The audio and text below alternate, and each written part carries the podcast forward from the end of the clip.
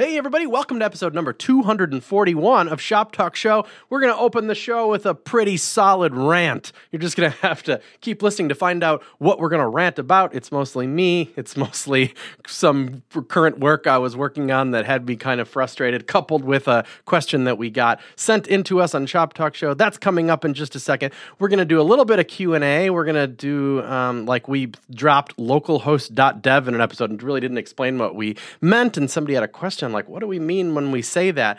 Uh, Dave's going to talk all about his new computer that he just bought. It's pretty sweet. I was asking him all kinds of questions about it because I'm intrigued for sure. Pretty baller new machine he just picked up. We're going to do some questions like how do you make infographics and charts and graphs and stuff responsive if you already have them looking good on desktop? We have a pretty simple solution for that a proverbial one liner. We'll see what you think of that. Uh, how do you web inspect Canvas? Can you do that? That type of stuff and more coming up on Shop Talk Show. I should mention that this show is brought to you in part by CodePen. Go to codepen.io slash pro and check out all the stuff that you get for being pro on CodePen. Little stuff like uh, being picked more often and being a little higher in the popularity algorithm, secret stuff, but of course, all of the uh, actual features too, like drag and drop uploading of assets and private pens and collab mode and professor mode and uh, uh, presentation mode and live view. Lots of great stuff you get on CodePen for being pro. And I know I've alluded to it many times, but there's more and more pro features coming. Some pretty unbelievable stuff. And at some point, our prices are going to change. So you may want to get on the old grandfather bandwagon. You know what I mean? Anyway, for now, Dave, please, sir, kick things off.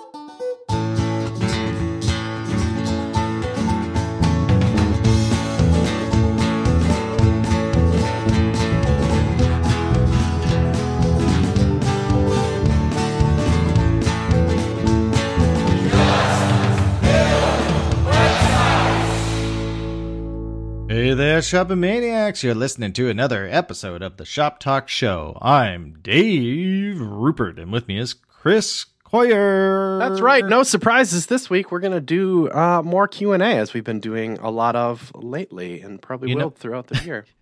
You want to know the intro I thought up uh, earlier today? I was just going to catch you off guard. I was going to go, "You're listening to the Shop Talk Show," and Chris, I love you. just, just Chris, I, we've done two hundred something episodes, and I've never told you this. I love you. This is I. I I'm love you, finally. Okay, good. don't this don't. yeah. What, what were you scared that I was going to be like? Well, my, you know, I can't. I just don't throw around the word love. Yeah, I just don't. I, I'm, I'm, I, you know, Dave. I, it's, I'm just not that into you. No, you're just. I consider you a great friend. a great friend. Not. oh boy. All right. Hey, here we hmm. are. Here we are. Another shop talk. What a week. Okay. We need a little more love in this world. So of course I love Oh. you, Dave. Boy. Wow. I'm Go, go Cubs. Here's another. Here's. Let's just turn things around immediately and talk about hate. All right. That's a good one. No, I have. Uh, I I've been saving this up a little bit, or or I wasn't it last week or a couple weeks ago where I I was t- almost talking about like this this gym website and a little moment I had where I was working with. Some, I can't remember if we mm-hmm. talked about on the mm-hmm. show or if it was just me and you talking like we do anyways but i was like it's a wordpress site and they asked me oh can you help us change some text in the footer i'm like no problem. I was born to change some text in a footer on a wordpress site. This is my mission in life to change footer text on wordpress sites.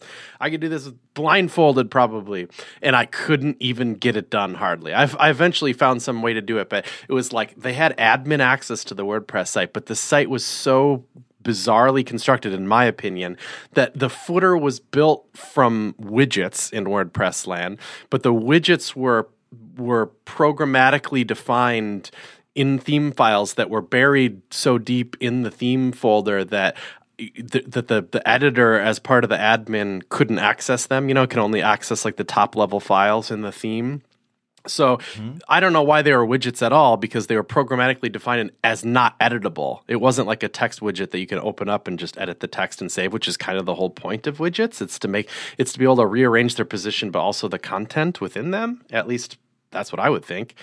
Anyway, I was frustrated and I was just like, "Oh man, you know, like here goes, you know, like I, I tell these people at the gym, oh, I'm a professional web developer. That's what I do for a living. And they're like, oh, could you help me change some text in the footer? And I can't even do it. And, and the only reason we couldn't do it is because there was no FTP access to the site. They don't even know who has that anymore. You know, like mm-hmm. I was like, oh my God, I don't know. It's like someday the site's just going to disappear then because that person's going to be like, what's this old site? Delete, you know? Oh, their domain will expire. They they yeah. know how to fix. Oh no, I absolutely DNS. don't know who owns the domain. You know that kind of stuff really scares me. And uh, but I, you know I don't want to. Uh, also, you, you're a little standoffish. You're like, how involved do I want to be in this? You know, it's like yeah. It's like I don't know. The mailman sees somebody kick a dog. You know, it's like, oh, I really wish I didn't see that. Now I have to make this choice in life. Do I involve myself in the personal situation here? Mm. Mm. Anyway, that's a little extreme. Okay, so that's a little backup. That happened to me, and I was like, oh man. So I can see if that was like somebody's only experience with WordPress, which of course people's like opinion about technology and things that happen in life are based on a collection of of of. It's not like they've worked on a, a hundred WordPress sites before they have an opinion on WordPress. They work with one or two, and then it informs their entire view of something like that uh, which happens to me too, of course. But if this was my only experience with WordPress, I'd be on this show being like, WordPress is ridiculous. Hate that stuff. Get rid of it. Get, go back to mm. the basics. Do something easy. Try mine. Every time I mention a CMS, somebody is like, you should try Concrete 5. It's amazing. I'm like, it probably is because you had a good experience with it, but maybe somebody else didn't or whatever. Anyway, so that's a lot of background to then it happens to me again my good friend um, is like, okay, I, am moving off Squarespace because you know I was like, I don't even want to know why. I generally I think you should stay. Like people who aren't developers and stuff should pr- and don't want to pay for a developer should probably stay on the hosted website thing. That's just a little mm-hmm. Chris opinion because it's kind of like having a free developer on your team.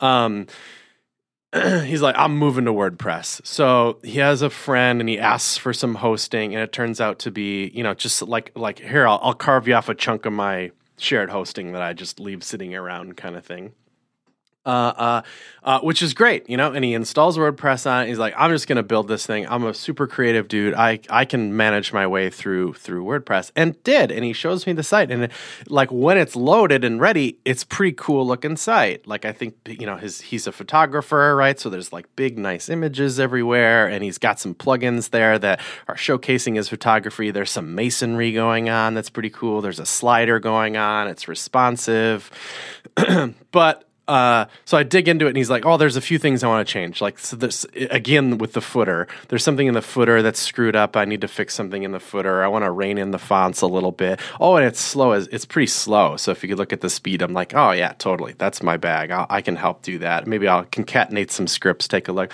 and then you look in there, and you're like, oh my god, I'm totally unqualified for this. This is this is not like a stock WordPress install. A, he's found a theme um, that's like that's like not just a theme on how it looks. It has like a million options built into it, and it requires that you install like eight plugins that go mm-hmm. with this theme. And part of the theme is like a drag and droppy move components around kind of thing. So I can't just be like, oh, I'm just going to turn off these plugins because I I can't deal with that. That's like I, I, or whatever. You know, I can't exert that kind of control. As soon as those plugins get off, the whole site is broken because the whole site was built with them to begin with and then the images are really huge so it's like oh maybe i can i don't know optimize them or get responsive images in there going somehow but that's weird because they're they're stored in weird places and they're built into these sliders in interesting ways. And then I look into the plugins thing and there's over 50 plugins installed. You know, there's like mm. four contact form plugins installed and six sliders and three things that promise to help you edit your footer and one that allows you to do short codes wherever you want to because you installed some things. The slider needs a short code to work, but the short code doesn't work with the layout plugin, so they put that in there. And it's like the thing is is is kind of cobbled together in a way that is easy for me to look at and be like, oh, oh, what a disaster, you know. But it's not really a disaster because he, he was able to put together the site and get a pretty nice looking site together all by himself without you know, a, a major developer helping, which is in some cases is powerful and empowering and and cool and stuff. But then I, I, I jump in and I kind of feel helpless because I just don't know this is anything but a stock WordPress install. When I work on WordPress, it's it feels closer to the metal, just like ah, I'm just working in some templates. You know, it's pretty just writing some PHP and HTML and slap some CSS on it and go. It's not entirely true because I do a little some custom stuff in my WordPress and stuff. there was little I could do. In fact, so one of the things that, that, I showed him was like, look, you can open your developer tools in Chrome here, and I'm not I'm not going to like teach you web development, but you here put it in responsive mode, and then turn the throttling on and put it on like 3G. You know, not even mm-hmm. like one of the really slow ones, but just 3G, and it, it took 1.9 minutes to load the site. It was that. Yeah. Yeah. So it's like it's not. That's kind of not good. Anyway, I'm helping. We're to get there. But it was one of these things like, I get it. If that was, if that's people out, and I'm sure that there is a lot of listeners who that's their experience with WordPress. Every time they touch it, it's somebody else wanting help with it. And, and it's this like unintelligible, bespoke version of smashed together plugins and stuff. Uh, and that's what they think of as WordPress. It doesn't have to be that way it often is that way, I would think. And it got me thinking, like, oh my God, there's so many people out there that, that think of WordPress this way. So, with all that said, my, my, my rant is, is forming into place here. I wanted to open with this because I've been kind of living it. We get this uh, question in from Proco. It says, just, just say my first name. Uh, so we have Proco. He writes in, I hate WordPress and I hate every time you talk about WordPress. Sorry about that. yeah, I mean, it's kind of your fault we're talking about it right now. But it's well, okay. this particular, and normally I'd read it, and this is a very long. It's one of these like you know ten paragraph rants about something. So I'm not going to read the whole thing, but the the rant is kind of like WordPress enables this quick, easy, and dirty thing, and that it's the ba- a bad usage of WordPress isn't an excuse. It's like because WordPress encourages this kind of thing through having whatever this plugins and because it's so easy and stuff that it's bad for the web and whatever. Uh, and we should be as an industry rallying against it because of its because of the side effects are so rampant on the web and it hurts the web and yeah. And normally I'd read a rant like that and I'd roll my eyes or whatever. Uh, uh, and I you know I do that a little bit here because I I don't know it it is like what this is discounting is all the people that it's empowered and all the awesome things that it's done for the web too. And just to be like, oh, some websites have too many plugins on it, thus it's bad for the web. I, I think that's that's a very narrow view of of the web. You know, it's done. I would, in my estimation, much more uh, good than bad. But I've, I have a lot more sympathy to this point of view now that just in the last couple of weeks I've lived through a couple of sites that I, I, I couldn't even reason about hardly. Uh, and then compared it to, to, you know, ended the rant with, um, some, you know, the fact that you've gone Windows because of the Apple monoculture kind of thing, which I think was a little stretch, and that Apple's just as bad for the world as as WordPress is. And um, anyway, I just thought because we got this question and that, and, and I've been living it, and I now have some empathy for people that only have experienced WordPress in this in this, I don't know, I, I guess I would say convoluted way. I have more empathy than I have had for it in the past. Yeah. Um, you know, I, uh, you know, WordPress powers what, like 21% of the internet? So sometimes 25, sometimes 25. So, so one out of five, one out of four, or one out of three almost websites on the internet. This is billions of things is, is made with WordPress. So we're going to talk about it on the show. I think is is I mean it, it's whatever too big to ignore. Uh, I think you know I I think it's like very important to know that WordPress is solving a lot of people's problems, and I, I think like you have to respect it from that angle.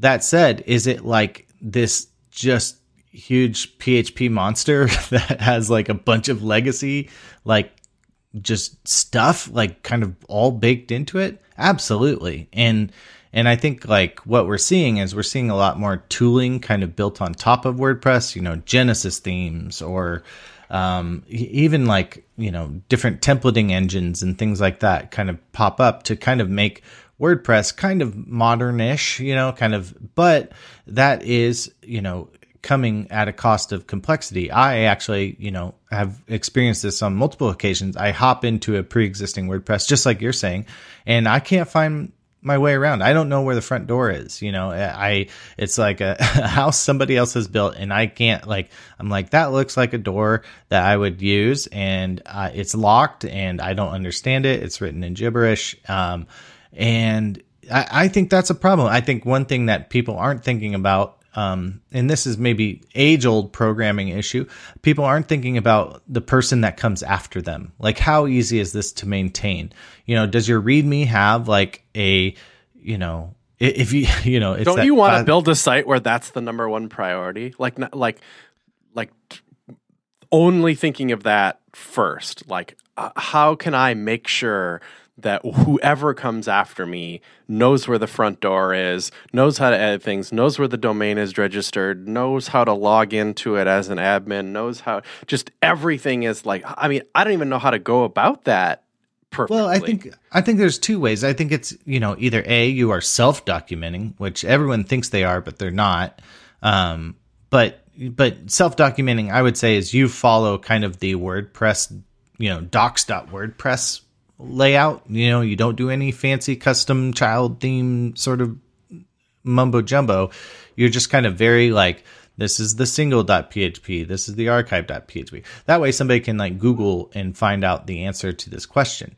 Um, otherwise, you are responsible for the documentation afterwards. You know, that's, that, I mean, I've been in projects and it's just like I I have like no idea. And then your your situation where you're like you can't get things off of WordPress, like you can't pull down the site without like the FTP, which that actually makes sense because that would actually be a huge security problem probably. But it, you know, it's I I feel like WordPress has some of those problems. Like you can't like the portability of WordPress. I I still think is a problem in uh, like you know, there is the what's the awesome plugin we always talk about from Delicious Brains, the uh, WPDB Migrate Pro.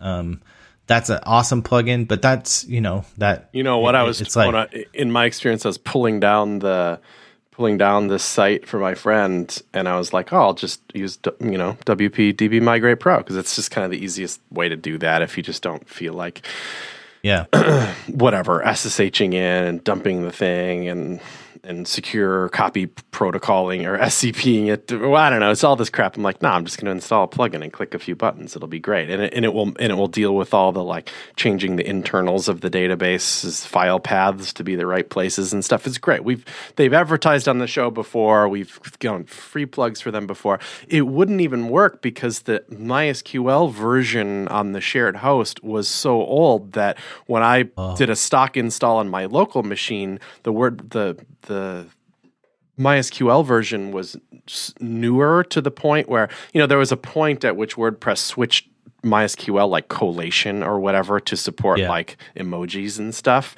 and it, the plugin just wouldn't even work. It was like, nah, the the one on the shared host is too old for your new one, which you'd think would be the other way around, if anything, because it's not like I actively update the MySQL version on my local machine that much. So.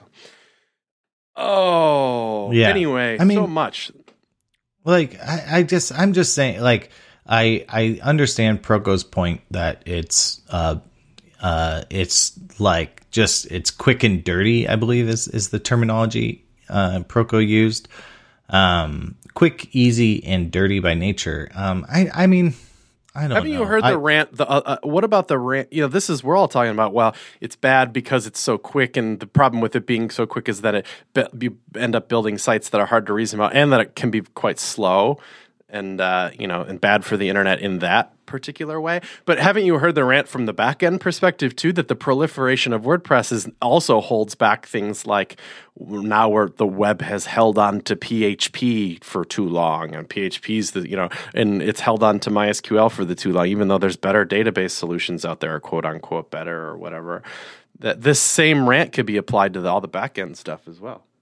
This has like like a a that that like religious tone you know it's dirty it's impure it's it's not you know holy. And, and, like i that's like this i have this problem i have this problem when people like talk like slag off css frameworks which happens at like very popular conferences. It's like oh bootstrap is if you're an idiot you'll use bootstrap. I'm like dude people make money doing bootstrap. And then they'll be like, it's cool for prototyping, but as soon as you're out of the prototyping stage, throw the whole site away and rebuild yeah, it from throw scratch. away. It's like that's not what prototypes are for, like at all. It's prototypes should like have like direct influence on like your final product. And I'm just like, and like if if I was a business owner and I had a style guide at my company, like a fully functioning, you know, uh, responsive bootstrap, you know, whatever responsive deliverables thing going who would I hire? I would hire somebody who's really good at Bootstrap and extending and customizing and working with Bootstrap because they know how a style guide works. They understand that. I would not hire somebody who's like, well, I'm going to cowboy and kind of do my own thing. It's like, no, I'm going to hire the person who like does Bootstrap because they, they get it, you know, like, uh, like they know how a component system works. So I'm just, anyway, I, I get like whenever somebody's like it's dirty, it's impure, it's unholy, it's you know a crime against the web. I'm just like, I'm I'm just like okay, cool, like Well, you got to wonder what their perfect web is then. Like, do you have an answer? Are you just mad or do you do you have a version of what a pure web is? And I don't even know if I want to ask you that question well that's that's i mean i think that's my thing it's like cool if it's so like broken and wrong start your own thing build up a popularity base and then you know conquer 20% of the internet. I th- like how you can't build anything better. And the second you involve this is back to the web is people. This is like my mantra for 2016 like it, the web is people. The second somebody else gives you advice about your thing it's impure, unholy, dirty because somebody else was like, Hey, I have this need. Do you think you could fit this need? And you compromise your like, you know, sanctified design decisions to meet this, this like request. And that's, that's what it like, that's how we get frameworks is, is a framework is not something that solves just your problem. A framework is a, pr- something that solves multiple people's problems. So I, I just think this is I I really wish we'd back away from this like you know this is quick and easy and dirty. I I, I wish we'd walk away from that sort of talk um and, and talk about uh, something like best practices. Like it's it's a best practice to not you know kind of like I can't even think of a single best practice. That's where I'm at right now. But like, you know, I don't know. It, it's best practice to not use whatever evil UX patterns um, to trick your users into clicking things. Like, that's like, that's a good, you know, like that makes sense. We could kind of start like talking about what's good and bad there um, for the user. So I don't know. this was an excellent rant. I'm very glad that we're 20 minutes in and we're still like, uh. Well, there's also like like like um you know there there's been a lot of like JS framework hate you know going around, um and and to be fair, like single page application frameworks like React have huge performance problems, especially on mobile devices. They, they it's awful. It's like bad performance, and if you're not thinking about mobile, you're you played yourself. Like I don't know any other way to say that. It is you're playing yourself. So like but you know, are they fun to code in? Do are you very productive in them? Yes, yes, and yes. But like we have to kind of like make sure like when we argue about it, it's not oh React is sinful. It's React has like very gigantic you know mobile performance problems. And then people are all like oh you just use webpack and split the code. It's like cool. Could somebody explain that in a way that i understand that or that is very obvious? Because it just sounds like like you're saying like oh jim handles it. Like jim makes it accessible or jim makes it fast. It's like okay could i talk to jim because not all the one not all the whole company is broken so i i would like to speak with jim so oh i'm I'm done. I'm done ranting. God, just- that's everything I could have hoped for and more. um, just because you mentioned the bootstrap thing, and it's kind of follow up from a previous episode. We have one from Greg Tavelik who wrote in. I heard, I think I heard you say correctly before, or you, whatever. You mentioned bootstrap, and we mentioned it being well adapted for accessibility, which I remember us saying uh, recently in in the answering to a question. So, uh, Greg asked, could you please elaborate on that, please? So, I think you mentioned it. What do you mean by by that? Yeah. So I so let me backtrack. Like Bootstrap is not perfect. Just like your code is probably not perfect. Could I say that? Is that fine? Mm-hmm. Um, but there's a lot of eyes on Bootstrap. There are thousands of contributors on Bootstrap. Like, and I know there's a talk from uh, Jacob Thornton Fat um, and Mark Otto uh, as well, where they talk about like making things accessible. Like they had a big quest or like request for that, and they went through and they did their best, like sought people to help like make you know menus and whatever work and and do good um it i don't think it was perfect and it still wasn't perfect and and a lot of people have like been you know kind of uh like people sneer it because it's popular again because it's popular but um there's a plugin you know like a paypal engineering has a bootstrap accessibility uh, bootstrap accessibility plugin um which like adds you know more uh, color contrast and ARIA roles and keyboard navigation things to the the Bootstrap framework. So like there are, I guess, extensions you might say built for it. Um, so that's kind of where I was getting at. Um, like there's a lot of things that like people uh, a lot of eyes are on it. So it's kind of what is that linus torvald quote? It's just like all bugs like, are shallow that one? Yeah all bugs are shallow with many eyes. All bugs are shallow. It's true. I mean it's accessible because it's it's huge and has a bunch of open source contributors and they've thought about it and stuff. That's all we're saying is that i can't i can't I, at least chris coyier can't i can't prove it i can't i don't know you know but it's just one of those like i'm pretty sure it is because they've thought about it and it's this huge framework that says it is. Well, and if it, if it's not, it's just because kind of holy too. Well, if it's not accessible, it's just because people haven't like pushed for it or asked for it. You know, like in the in the thing because it's open source. You know, um, but that said, uh, kind of going back to the previous one, is Bootstrap like a lot of code, like megabytes of CSS? Yeah. Can you thin it out? Yeah. Do most people do that? No. Like, uh, it's it's it's oh no again, back to dealing with people. We're dealing with people, very lazy people. So how do we? I don't think like telling people you're wrong is the way to make them unlazy. I think it's like to nudge them in the right direction. Like, hey, do the best job on this one, or figure out a way to uh, reduce some kilobytes on that CSS. Do that thing. But anyway, the law is called Linus's law.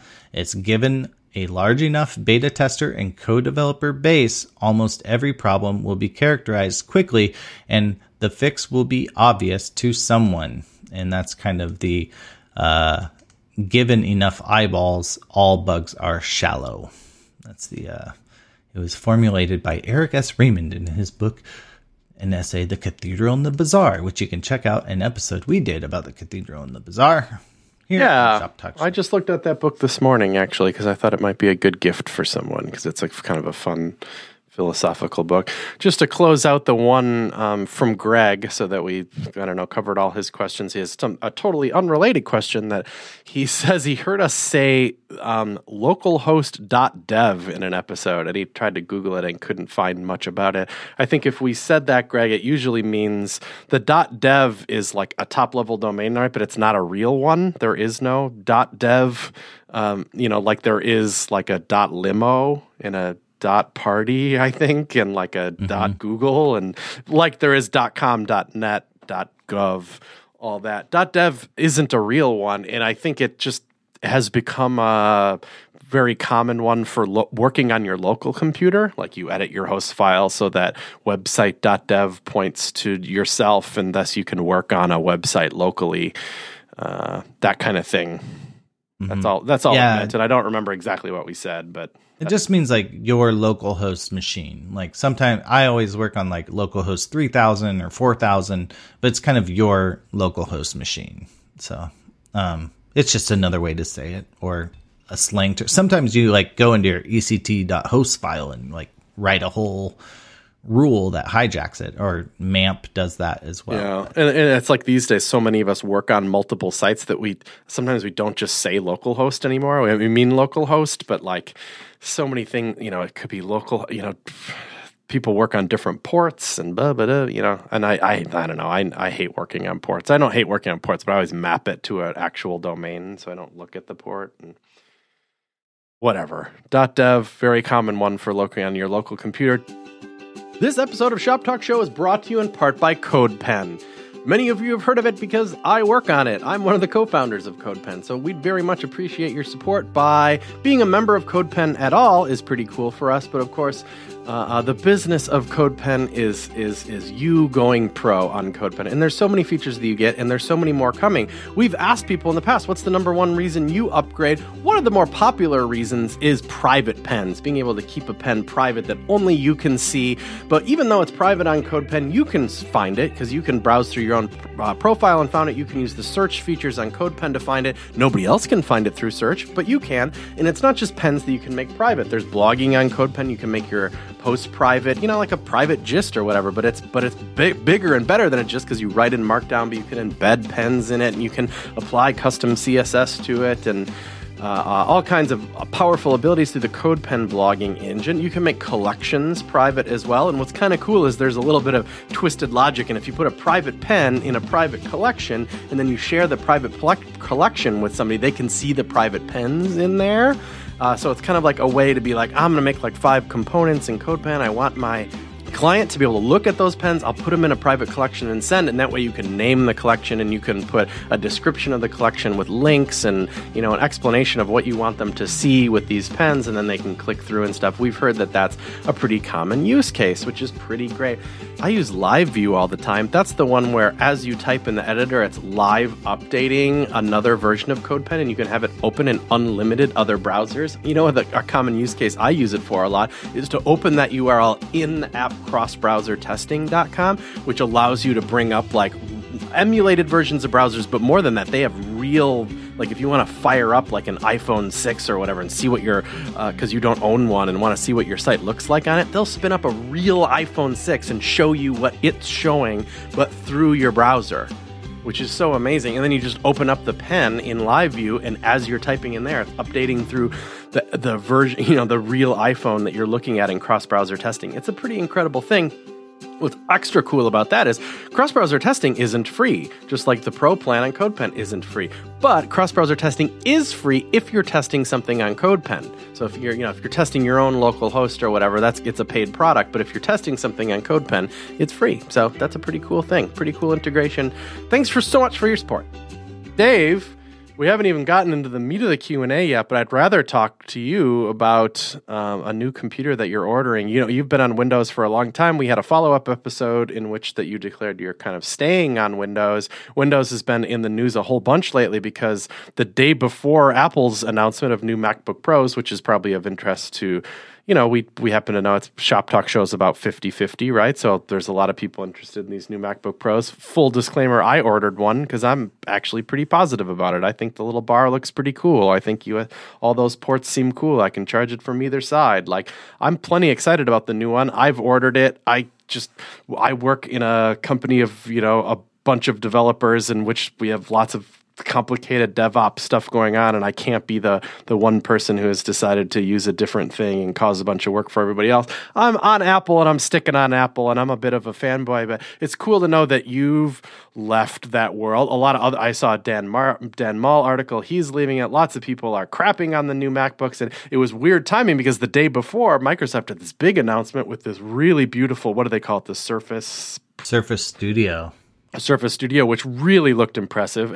Anybody I saw that watched the video was like, "Holy crap, that thing's impressive." That's is that what you're buying, or are you going to go with a custom build, or tell us the story? Yeah, so um, I am not getting a Surface Studio. They, those are very expensive. Those, those are like three thousand bucks plus or something. So, Ooh, so a little um, cheaper not, than the one I just bought. Oh, whoa. Um, uh, but I, you know, on the Surface Studio, like I, whatever. I'm like interested in Microsoft right now, but um, they went. I I knew it was gonna like fold down. I just didn't know how much I'd like it when it did. You know, like like I knew it was gonna fold down, but then like when he like and they just like push it down and it just like goes down. I don't know, like a like a chair at a ballpark. It just like goes down like so smooth, and I just was like oh my gosh, I love that. And then they like took that little radio dial. I thought it was just like one of those dumb Belkin, you know, volume controls from like the early 2000s, you know? I used And to have just- one of those, yeah, and it just Oh. looks cool on your desk mostly, but you really don't Yeah. it. Yeah. Yeah.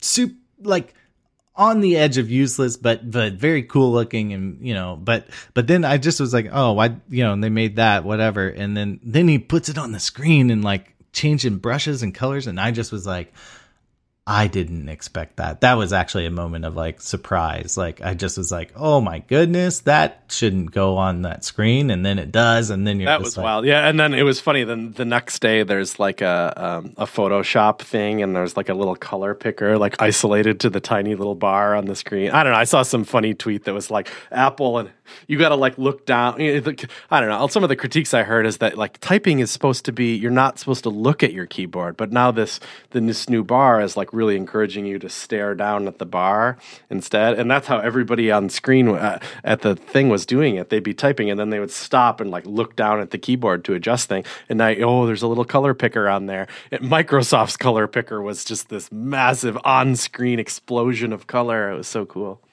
Yeah, I, I just I again I want to be like positive. I actually think like I I think the MacBook is a good product. I like I don't think I like the touch bar and and my only reasoning is when I watch the people do the demos like the Photoshop one or the DJ one uh, on the MacBook, it just they you know it they did not look like a pro user. Like like like it looked like you know i don't know my dad kind of chicken peck types you know the the two finger type thing. And he Yeah. just, just kind of they all looked like my dad trying to use a computer thing. And and i just was like oh no no you guys are talented people. Um this doesn't look good um so i i'm It did I'm- make me think that same thing. Like if you've been hunting and pecking your whole life, you're gonna love the new. tab. you're gonna love this one but um i don't i'm sure there'll be cool like killer applications Oh, it but looks like the. I- I, mean, it just looks futuristic. Whether or not it is the future or not. is- yeah i Did you read the the Pinboard blog? The Maciej's Benjamin Button reviews the MacBook Pro. Was- oh no that's funny You didn't? Oh, it's like it's No. like if the if the touch bar it was you know it's like a, a reverse future in which that he reviews uh, what the current gen MacBook if it came out after the touch bar one he's like Oh. gone is the cheesy touch bar and with it a new MagSafe connector that is totally redesigned and like and like ooh a, you know a photo card slot is Apple getting serious about handling photographers well I don't know it's just it's he made it seem like the current gen one was like better in all ways Um, Anyway. yeah, no, that's funny. I, I, I think I don't know. I think it's gonna. It looks like a gorgeous machine. I know. Uh, um, uh, Greg Storey picked up that 13 inch one with the function keys, and it, I think that looks really good. Um, so, uh, so my computer, I, Chris, I went over to PCPartPicker.com. This is a free advertisement for them. Uh, shout out to Phil Kaufman who works there. And Yeah, yeah, yeah. I've looked at it uh, because Phil works there too, and you know he was saying like, oh, I you know checked out your book on SVG and whatever. There's a, and then I looked at PC Part Picker. I'm like, oh my god, this entire site has like a thousand opportunities for SVG on it, and none of it is. Yeah, it, I, it's a it's a cool site. So it's basically like a Cool. what a let's call it a, a community of PC builders. You know, uh, like you you like build your dream computer like and, and it has this parts list and then it has all these you know it and it prices it by like the store and the discount and so like you can like get an idea of what it's actually going to cost you can compare costs you can be like oh well this little you know it, it's a good comparison it's like oh this you know I don't know, CPU is a hundred dollars more, but it should be about twice as fast or something. So I'm going to go with that one. You know, um, it, it's a really cool, cool website for like building out and, and like you make lists for your computers and stuff. And then it like gives you like the wattage, like what it's going to, how many watts your thing is going to consume. So that like tells you if you, how big of a power supply you need. And then I could like, see this being really fun to play with, right? You're just on there, like, I don't know, like uh, bu- building your dream PC, whether you can afford it or not, right? And then maybe someday you'll pull the trigger on one of them. It's like your Amazon wish Yeah. but just for nerds and with extra features. Yeah, exactly. And and like you can kind of just like build out a thing or if like, you know, you like or you can like challenge yourself. It's like I want to build an $800 gaming rig or something. And it's like you could you do it. Like you just find the parts and like hunt for deals and stuff like that. And You, know, should put the link to most- yours in there. I, I think I looked at yours, and it's Yeah. something like I don't know, it's like thirteen hundred dollars or something, which is nothing to scoff at, but it is you know the specs on it. It's thirty two gigabytes of RAM. It's dual four gigahertz processors, right, or whatever. I might have that stuff wrong. No, so I'll I can give the specs here. Do the specs. People are interested. Um, it's uh, it's so it's a Intel Core i7 Skylake 6700K 4 gigahertz quad core processor. So I'm going from like a dual core um something on the uh, Surface Pro to a quad core. That's going to make a huge difference in uh, running Node and even just running JavaScript on my on websites. Uh, so I'm very excited about that. Um, but I'm actually can I pause here? I'm actually kind of concerned I will my my vision of websites will also skew a bit. Like like my perceived performance or whatever is going to be very fast and and I will forget the but I'm going to keep the uh the surface around for like testing and like kind of using in my house and things like that. So uh kind of keep me honest cuz when you buy like a a desktop PC it just stays in your office. You can't take it anywhere. So um that's I I, I dwelled on whether I should get a laptop or a desktop and I just finally was like I just want to leave work at work and so I'm just going to keep it there. Um and then I'll have the the surface which I can do work on um like as I go. Um and then I got a liquid cooler like a, a like it's going to be like I'm going to liquid cool the the CPU which like when I did computers way back in the day that was like next level nerd stuff like but now it's kind of just like so, somewhat it's- so you have these super fast processors, but they're also being like they're uh, being extra performant because they're being cooled down. Well, yeah, yeah, they're ju- they're sending out so much heat and stuff like that. So you need to like pull off the heat. So this is like a radiator that sits on it or a heat exchanger and it pulls the heat off of it and and then it heats up the water and then the water like goes through some fans and cools off and then it goes back to the CPU. So it kind of like has a cycle like a pump almost that goes in in like kind of like cools the CPU. So what it doesn't have is a monitor, right? Like, but so you're gonna you put some. Oh, I'll let you get to it. I guess you're gonna put a big Okay. old video card in it, right? Yeah, so I got the like a big old motherboard, and I, I that was a long story, but I, I like really wanted USB ports, and all, a lot of them, the cheaper motherboards, uh, kind of don't have like they have just weird ports, and I just was like, I hate this, I don't want that, so I want really good ports. Uh, I got 32 gigs of RAM, I got a, a 525 gigabyte uh, solid state drive. That seems uh, uh, M2. double. It's like a quarter of the. I, I went two terabytes on my SSD because I like I'm I'm like eighty percent full of my one terabyte now. So it's like if I'm gonna have this thing for three four years, I'm gonna go big No, on the so- storage. Yeah, I just went like 525 gigs, but I can like buy like a two terabyte expansion. Like it'll be like a separate drive, and that's I'm fine with that. Like I just Okay. like, but this this little memory stick is like super fast memory, like on your um like on, attached to your motherboard. It's not like a drive, and so um, What, it should really? be. Yeah, it's pretty cool. Um, So like booting is super fast or whatever is the idea. yeah, like read writes are, are super fast. And I maybe picked like this the bad one, so I might have to do a return exchange thing, but I don't know. Oh, you've already Uh, ordered it. I already ordered it. Ah, yeah. yeah, you did. I pulled the trigger yesterday and um I got a GTX 1070 coming. Um that's So do like you have to when it all comes? Do you got to get out your screwdriver and nerd? Uh huh. I gotta build it, and then I got this new fancy case that's like got a big old glass panel on the side. It looks so good, Wow. and it has so when like I look at this, like, does the case come with, like, you so you ordered some, like a, a, a you know, the processor, right? How does the, I like, I don't know anything about this. Oh, uh, see, I see you. You have to order a motherboard too, and then you what? Do you press the processor right onto the motherboard. Do you have to wear gloves? I don't, yeah. Uh, no, you can use your fingers, um, but you can yeah, you like you like put it in there, and then like you snap a thing, and then it's in there. In this case, is like it's very clear where that goes inside the case. It's just like put Yeah, the yeah. motherboard here. Yeah, so you have a case, right? And then you put the motherboard in the case, and there'll be little screw holes. And then you put the processor in the motherboard, kachuk, and then you put the CPU cooler in the case, and then you put the little doodad on the CPU itself. Like there will be a bracket that And there's a video card. So there, so the, the case is ready to accept all these components. Yes, yes, and that's that's kind of the key too. There's different size cases, there's different size motherboards, there's different size coolers, there's different size graphics card, different you know, there's price breaks everywhere. You know, like It seems like uh, the case is so is such a highly sophisticated part of this as well. I mean, not of not as much, of course, as a video card or a processor or anything, but they're like a hundred bucks. It's weird how cheap they yeah, are. yeah. Well, I, I, yeah, I mean, I they, I had one that was sixty six bucks, and that was like.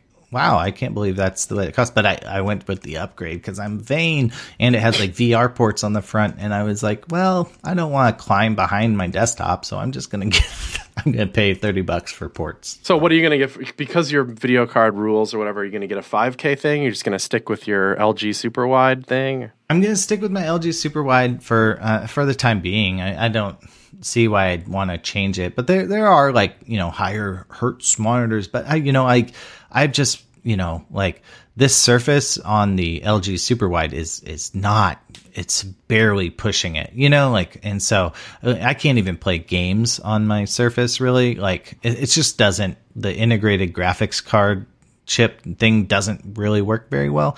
So I'm very excited to kind of like like I don't know have a machine that can play games on my giant monitor. Um, and so yeah, that's kind of where I'm headed in my my computer experience. And I said no to a laptop. I just I don't.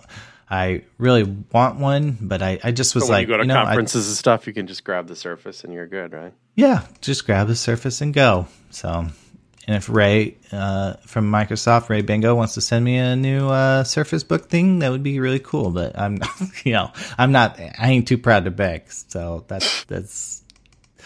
But uh, no, it's uh, very cool. I'm I'm I'm just very excited. It took me months. I, I like belabored all my friends um, about like this decision. Um, but yeah, it took me months to like come to this, and I'm and I'm like surprised. It's like I I came out at like about sixteen hundred for like this dream machine. So I'm I'm pretty stoked on that. And that's that's nothing to scoff at. That's a lot of money, but it's like not it's it's like for like my work life machine that's actually pretty decent so and it probably will pay for itself really quick Yeah. just in node Well, congratulations. when you get this thing installed, all goes well. It's really going to scream. I mean, it's a Oh, gonna- much I'm- faster machine than than anything Apple sells, and right. And yeah i could probably i might like come up with some like web benchmarks there's this thing called motion mark that i heard from from an alex russell talk have you heard of that Web Um, Motion.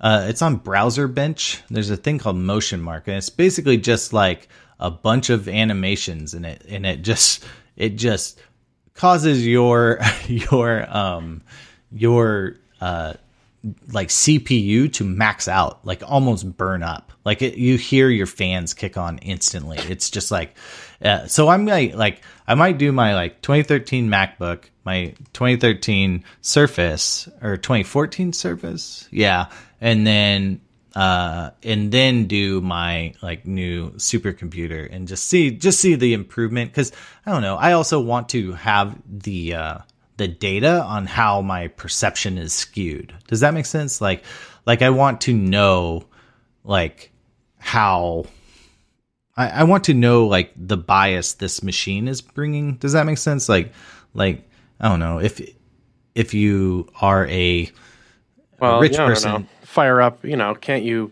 fire up StarCraft and that'll that'll give you a pretty good.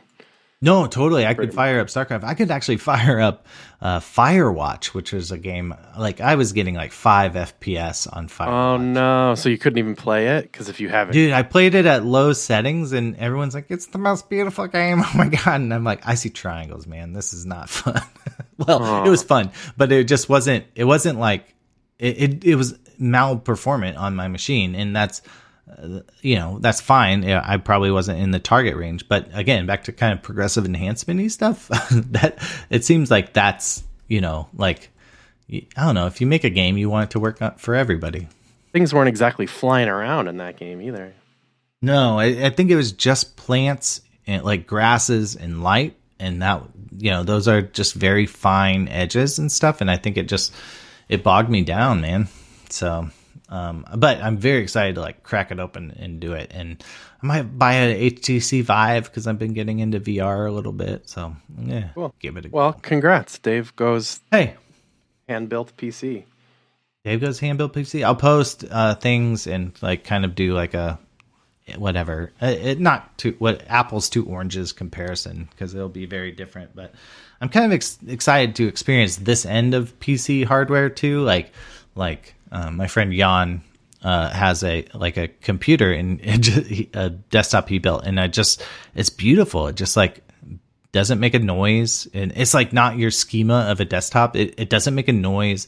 It stays at 60 degrees which is like you know a little hotter like whatever a little hotter than body temperature but like it just it's just like so nice. Anyway i'm excited to see where this goes Sweet. Um, let's see. What kind of time are we looking at? We talked about so much stuff. Yeah, let's do rapid fire. Here we go. Neil Hainsworth writes in I often see fun animations made with a WebGL Canvas, uh, something I'm not super familiar with, but would love to learn. My instinct is to right click and inspect all, uh, but all you find is the canvas element and the JS doing all the work. Um, but it's tricky to get at. Is there any way to reverse engineer these things? Thanks, lads. Um, Uh, that's a very good point. I mostly put it in here just thinking the kind of obvious, and that is a good point for those of you out there interested in, um, I don't know, animation and stuff. When you do SVG animation, you do get the benefit of dev tools. And I just read like a a, a- a post today of somebody who made a, just a just an animated donut chart, and they were very disenchanted with SVG in its uh, i- i- its performance. You know, they cracked open the dev tools and saw all this red and the performance and whatever, and then rewrote it in Canvas and got a much better. Uh, performance or. I mean, we uh, yeah, like any WebGL demo you've ever seen, it's like it's incredible the performance that they get out of WebGL. It's unbelievable. Uh, but yeah, SVG, you know, in, in a lot of browsers, uh, uh, both I've heard, even in the last couple of days, both Chrome and Edge have like vowed to do better by SVG, and I suspect they will at the moment. But it's not eh, for animation; it's not the most performant thing in the world always. Um, I do find GreenSock does a pretty dang good job of of of of you know extracting performance out of it and such. But yeah, I, I know that was an aside. The point is that you know you can web inspect Canvas performance in DevTools too. I mean, it will tell you how performant the the screen is painting and stuff. But yeah, it's I like the I like the fact that in SVG land you get to poke around at stuff in in DevTools and look at individual elements and see their attributes and stuff. It's just kind of one of the advantages of SVG a little bit. And I don't know if there is a dev tools for Canvas really. It's more like look at the code and try to figure out what's going on. I don't think there's any Canvas cheating tools. Yeah, there's um let's see. I mean, no, you'll have to go to like, you know, code pens and look at people's code pens and kind of dig through, you know, simple examples and then get more complex. Um uh, if they're using 3JS for WebGL, there's a there's a plugin, a 3JS whatever plugin for for Tools? dev tools and so kidding. you can like kind of get the like you can like whatever zero in on the scene and kind of like get a 3d view of the scene that you can manipulate so um, that might be something to look at um, but i don't think that's going to tell you how to code it at all so um, one thing i'd recommend is i don't know if you're on the daniel shiffman train but um, Daniel Shiffman over uh, we got to get him on the show. That's priority number 1. Um uh, he does a show formerly called Coding Rainbow on YouTube and he uh, does daily almost shows uh, uh, uh, like little code challenges, 1 hour 30 minute code challenges where he, he does stuff with processing JS, which is like a canvas kind of booster pack, I call it. Um, but it's all about drawing things with Canvas. And yeah, I, I think, uh, or process JS, P5JS. Um, so yeah, I, I think, um, I, I've learned a lot. I know a lot of people have learned a lot from Daniel Shiffman. So if you check him out, um, it's it's just it's amazing what he can do. There's a there's a video on Perlin noise, kind of generating random stuff. There's a this traveling salesman where he like makes a brute force algorithm right in front of your face and has it draw out like how it like travels around and finds the quickest route. So anyway, there's a lot of cool uh, uh, like things you can do with Canvas. So um, I'll True, but root of the question, there is no way to like inspect what's going on in there in any other way than just looking at the code, really. not unless you're really good at reading minified JavaScript. So um, I'm gonna Yeah. move this one. Let's do one by Eric Mullins. Uh, I'm a chemical engineer who's picked up web development. I'm building a set of dashboards using React to monitor chemical processes. That's pretty cool. In one of the manufacturing plants I work with, the type of application tends to be very data centric. Lots of plots, tables, diagrams, etc. I want to make this application responsive, but I'm finding it difficult to compress all the information and graphics without losing detail uh, and the aesthetics I want to provide, especially for mobile devices. So it sounds like Eric has built some cool charts and data visualization stuff uh, in React land. I would suspect that, like, I don't know, that React is kind of a red herring here. Like, who cares how you built the the, charts in a sense. You want to make them visually responsive, meaning you've you've done this on desktop and you like what you have on desktop. Uh, and now you want to squish these infographics and charts and graphs and such to mobile size, but are finding that the screen space there is is limited and it's it's harder to do. So, what do you what do you think, Dave? You know, I've uh, sort of wondered about this, and and I think there's been a few demos over the years, like responsive charts and graphs. Um, the responsive tables is kind of a solved problem. There's a lot of options um, there, but you know, just data tables on. Think about how complicated that is, though. There's, I think there's a good five or six really good demos for just responsive tables that are like depending on the data in the table and what you expect a user to get out of that table you can do. You know there's like just turn it on its side or you know just make it scroll horizontally. It's like there is no one true solution for responsive tables. You kind of got to think about it. And that's pretty complicated just for tables let alone an arbitrary infographic. Like the way that you're going to mobilize that is going to absolutely just depend on what it yeah, is. I mean, like some charts are going to do better than others. Like a a pie chart is just a circle. It just squares up, s- scales up, right? Um, a you know a big bar chart, really dense bar chart. Um, that's that's going to be more tough. Um, you know, especially if you did like the compound bar charts, like like three items per like whatever section on the bar chart.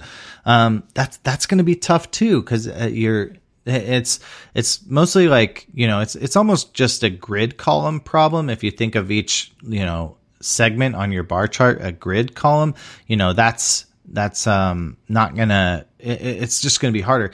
One thing you could do there though is maybe on mobile you only show three data points like three three x-axis points on mobile and then maybe there's a dot swiper or something a carousel kind of thing to get more data as you go across.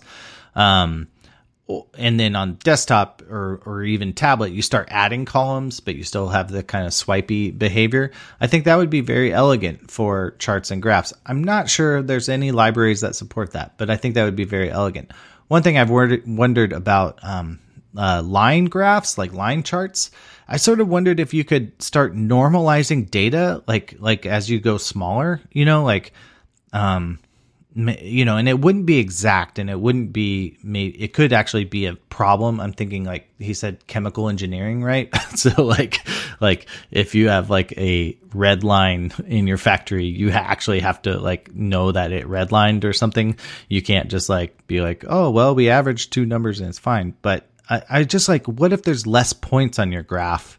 Um, on mobile and then maybe you can pinch zoom and get like into like act like more detail that kind of thing. I don't know that any libraries offer that as either. Maybe d3 or something but wouldn't it be cool if you just had like i don't know we're talking about the touch bar right? What like you you can zoom in on the touch bar on your your sound or your your timeline.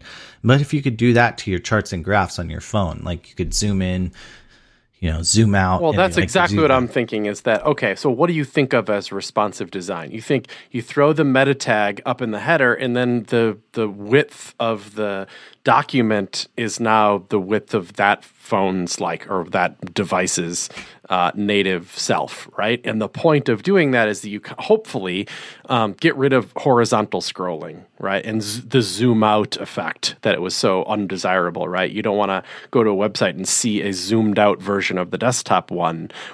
You know that uh, that that was the premise behind responsive design in, in, in a way, right? Yeah. Yeah. I don't want to see a zoomed out version of the desktop one because that's silly that I have to pinch and zoom to read an article. But maybe that's not so bad for a chart. Maybe presenting a zoomed out look of your completed happy, uh, the chart that you already know that you're happy with on desktop just present that and if you you know that that maybe zooming and panning around ain't so bad that was the first thing I thought of is like Yeah. why why try to completely redesign this thing? Just take out the take out the responsive tag in the head and ship it.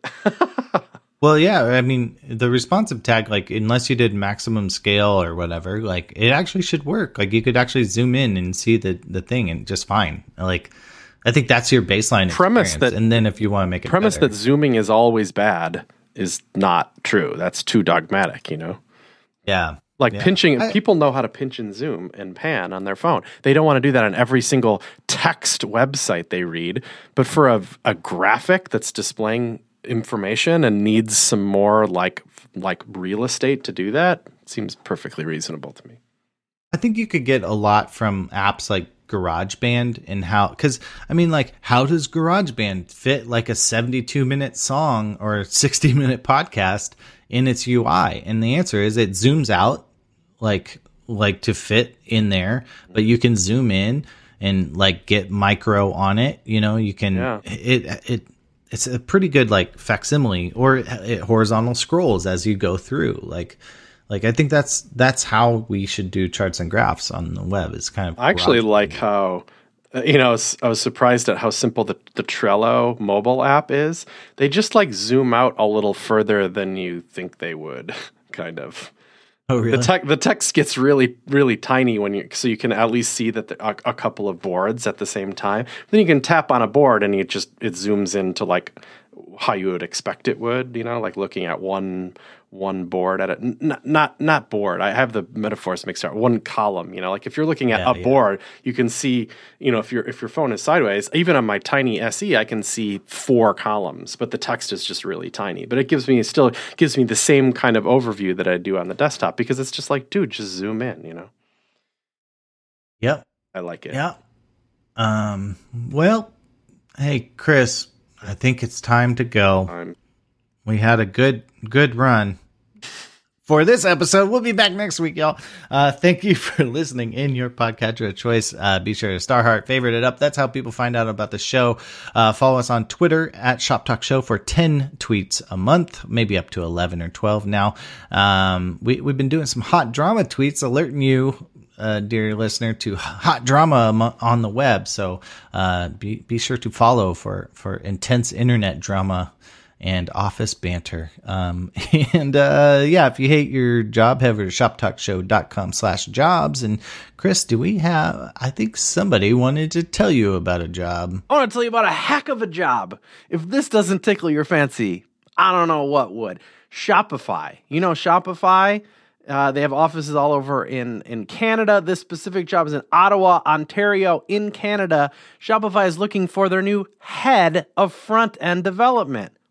What? That's a major big time job. You know, Shopify, e commerce platform, people go there to build their stores, hundreds of thousands of stores, millions and millions of transactions. This is a big time operation and a major job. Shopify is an amazing app. and they're looking for someone to lead them into the future and, and keep it an amazing app. This is a job that's going to require your technical leadership, management expertise, a dedication to quality, excellence, results.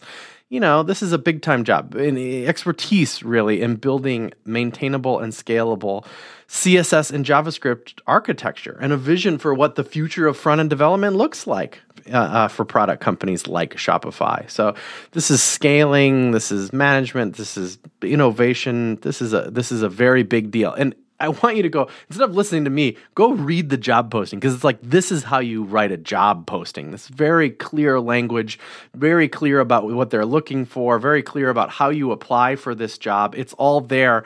Um, you can find it on the Shop Talk Show, Shop Talk Show job board. It's the CodePen job board. You know, it's uh, shoptalkshow.com slash jobs.